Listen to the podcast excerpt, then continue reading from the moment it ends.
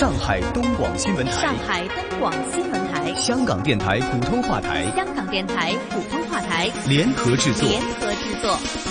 沪港经济通，沪港经济通，上海、香港、长三角城市群、粤港澳大湾区以及关注沪港经济发展的海内外听众朋友。欢迎您在每周同一时间收听由上海东广新闻台、长三角之声、香港电台普通话台联合制作的沪港经济通。大家好，我是上海东广新闻台、长三角之声的主持人高松。大家好，我是香港电台普通话台的主持人刘明正。很高兴能够在节目当中为大家分享最新的香港及粤港澳大湾区城市群的资讯，并且与大家一起关注上海大都市圈以及长三角城市群的发展现状。让我们马上把时间交给高松，介绍本周上海方面的经济焦点。好的，谢谢明正。我们来关注本周上海方面。上海市科委近日发布二零一九上海科技进步报告，去年上海科研人员在国际顶级学术期刊发表论文数量约占全国总数的 百分之二十八点四， 去年一至十一月P C T 国际专利申请数量同比增长 百分之二十三点二， 上海科技创新中心指数同比增长 百分之十点五一， 在科创板上市的上海企业已经达十三家，位居全国第一。去年上海全社会研发经费支出预计占全市生产总值，也就是 G D P 的 百分之四 左右。上海市科技创新十三五规划提出的到二零二零年全社会研发经费支出占 G D P 比重达 百分之四 左右的目标已经提前完成。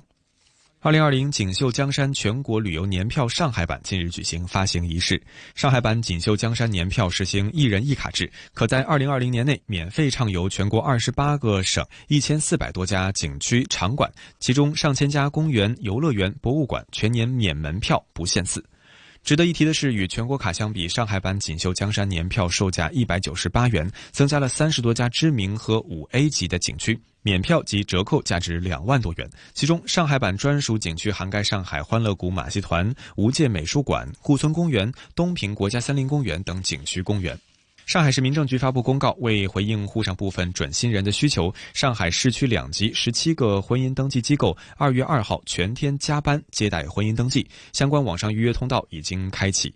准新人们可以通过提前预约，确保届时顺利登记，避免长时间的等候。市民政局有关负责人表示，近年来类似二零二零、零二零二、五二零等或比较特殊或可作为谐音，能寓意爱情、寓意长长久久的日子为新人们所中意。而这也是民政部门积极回应市民所需，在正月初九加班为新人办理婚姻登记的初衷所在。记者近日从上海科技馆了解到，为确保春节黄金周安全平稳运行，上海科技馆、上海自然博物馆一月二十二号、二十三号和二十四号闭馆进行设备设施大检修、大保养。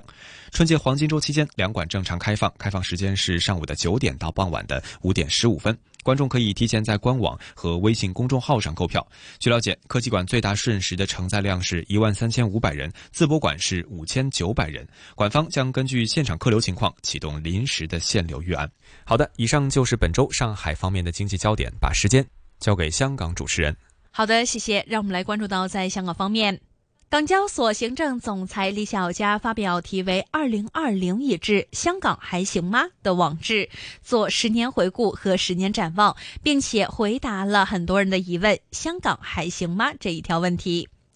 李小加指出，在过去十年里面，一方面香港享尽了中国在全球化进程当中的发展红利，但是另一方面，这一颗东方之珠还未能够通过一国两制有效地解决香港社会积累已久的深层次政治经济矛盾，为一国两制这一个伟大的社会实践带来了空前的挑战。他也说到，在表面上，香港早就已经不再是对中国 G D P 贡献最大的城市，但是如果我们稍微调整一下审视香港的角度，聚焦香港在中国金融市场发展的独特贡献，那么很多人可能都会同意，香港在过去的十年已经当之无愧地成为连接中国和世界的最重要的枢纽。而且香港资本市场在过去努力最具有代表性的成果就是三通一拥这四件事情，包括股票通、债券通、商品通和拥抱新经济、改革上市制度。将来自中国的钱、来自中国的货，也就是产品，来自世界的钱和来自世界的货，尽量的通过香港实现互联互通。在展望未来方面，李小加也表示，对于金融市场，特别是香港交易所来说，未来十年还是要继续办好四件事情，包括三通，也就是股票通、债券通和商品通，和易拥拥抱科技跨越发展。但是他也强调，只有取得中国的信任，香港才能够制胜。好的，以上就是本周香港方面的经济焦点，再把时间交给上海方面的主持人，来关注到上海大都市圈和长三角城市群发展的最新话题。沪港经济通，沪港经济通。好的，谢谢。浙江省港航管理中心统计数据显示，二零一九年宁波舟山港累计完成货物吞吐量十一点一九亿吨，完成集装箱吞吐量超两千七百五十三万标准箱。宁波舟山港方面表示，二零一九年宁波舟山港持续抓好生产协调和货源组织，积极拓展货源品种，多个业务均实现稳健发展。为不断优化运输结构，舟山港大力发展水水中转、海河联运等集装箱多式联运业务。尤其在海铁联运方面，二零一九年新促成了浙江湖州西、江苏常州等四条海铁联运线路班列化运作，形成十七条海铁联运班列及多条成组线路的海铁联运线网，业务辐射十五个省区市、五十个地级市。全年宁波舟山港海铁联运业务量首次超过了八十万标准箱，成为继青岛港之后海铁联运全国第二大港。同时，宁波舟山港顺应智慧化、绿色化、便利化的发展趋势，积极推动智慧码头、集装箱业务无纸化、岸电安装等项目建设。二零一九年首次与船公司合作，建立健全评价和激励体系，全年参与服务项目的集装箱船舶超一千三百艘次，在为船公司节省燃油成本约三千万美元的同时，极大促进了码头作业效率提升。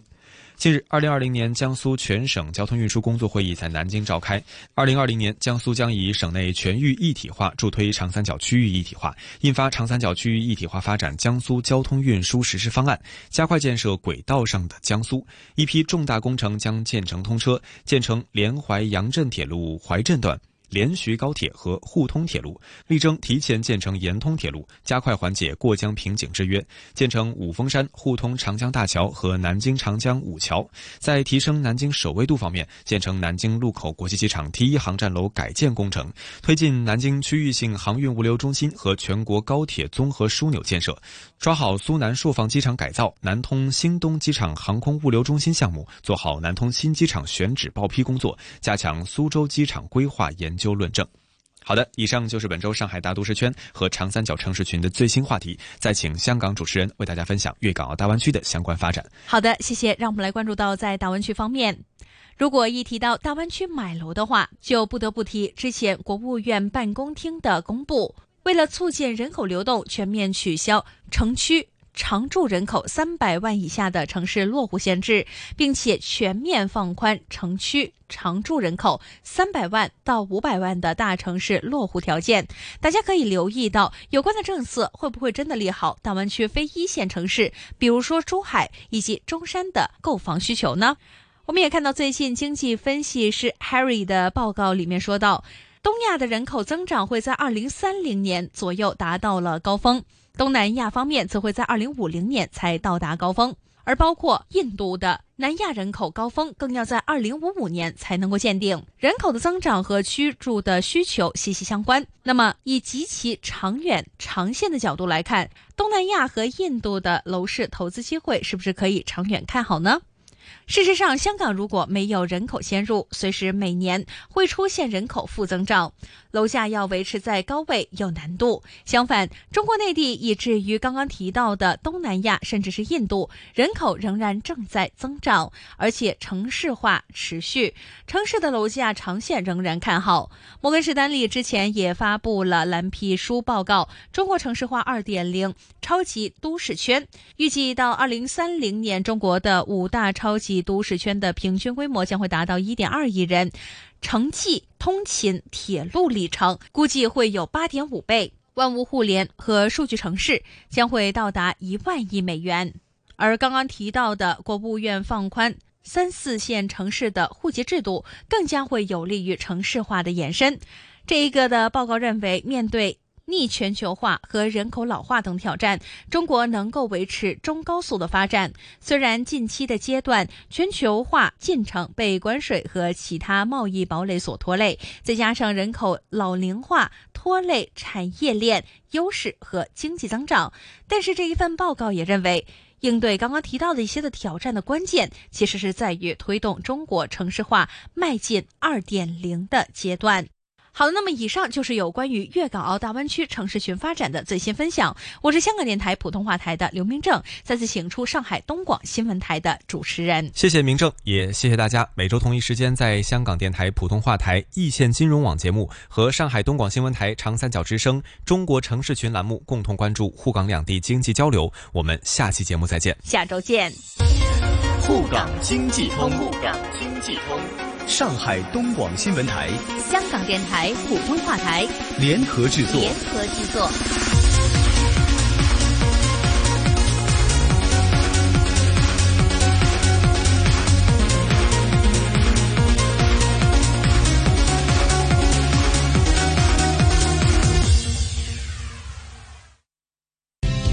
要预防肺炎和呼吸道传染病，市民外游时应避免前往爆发肺炎。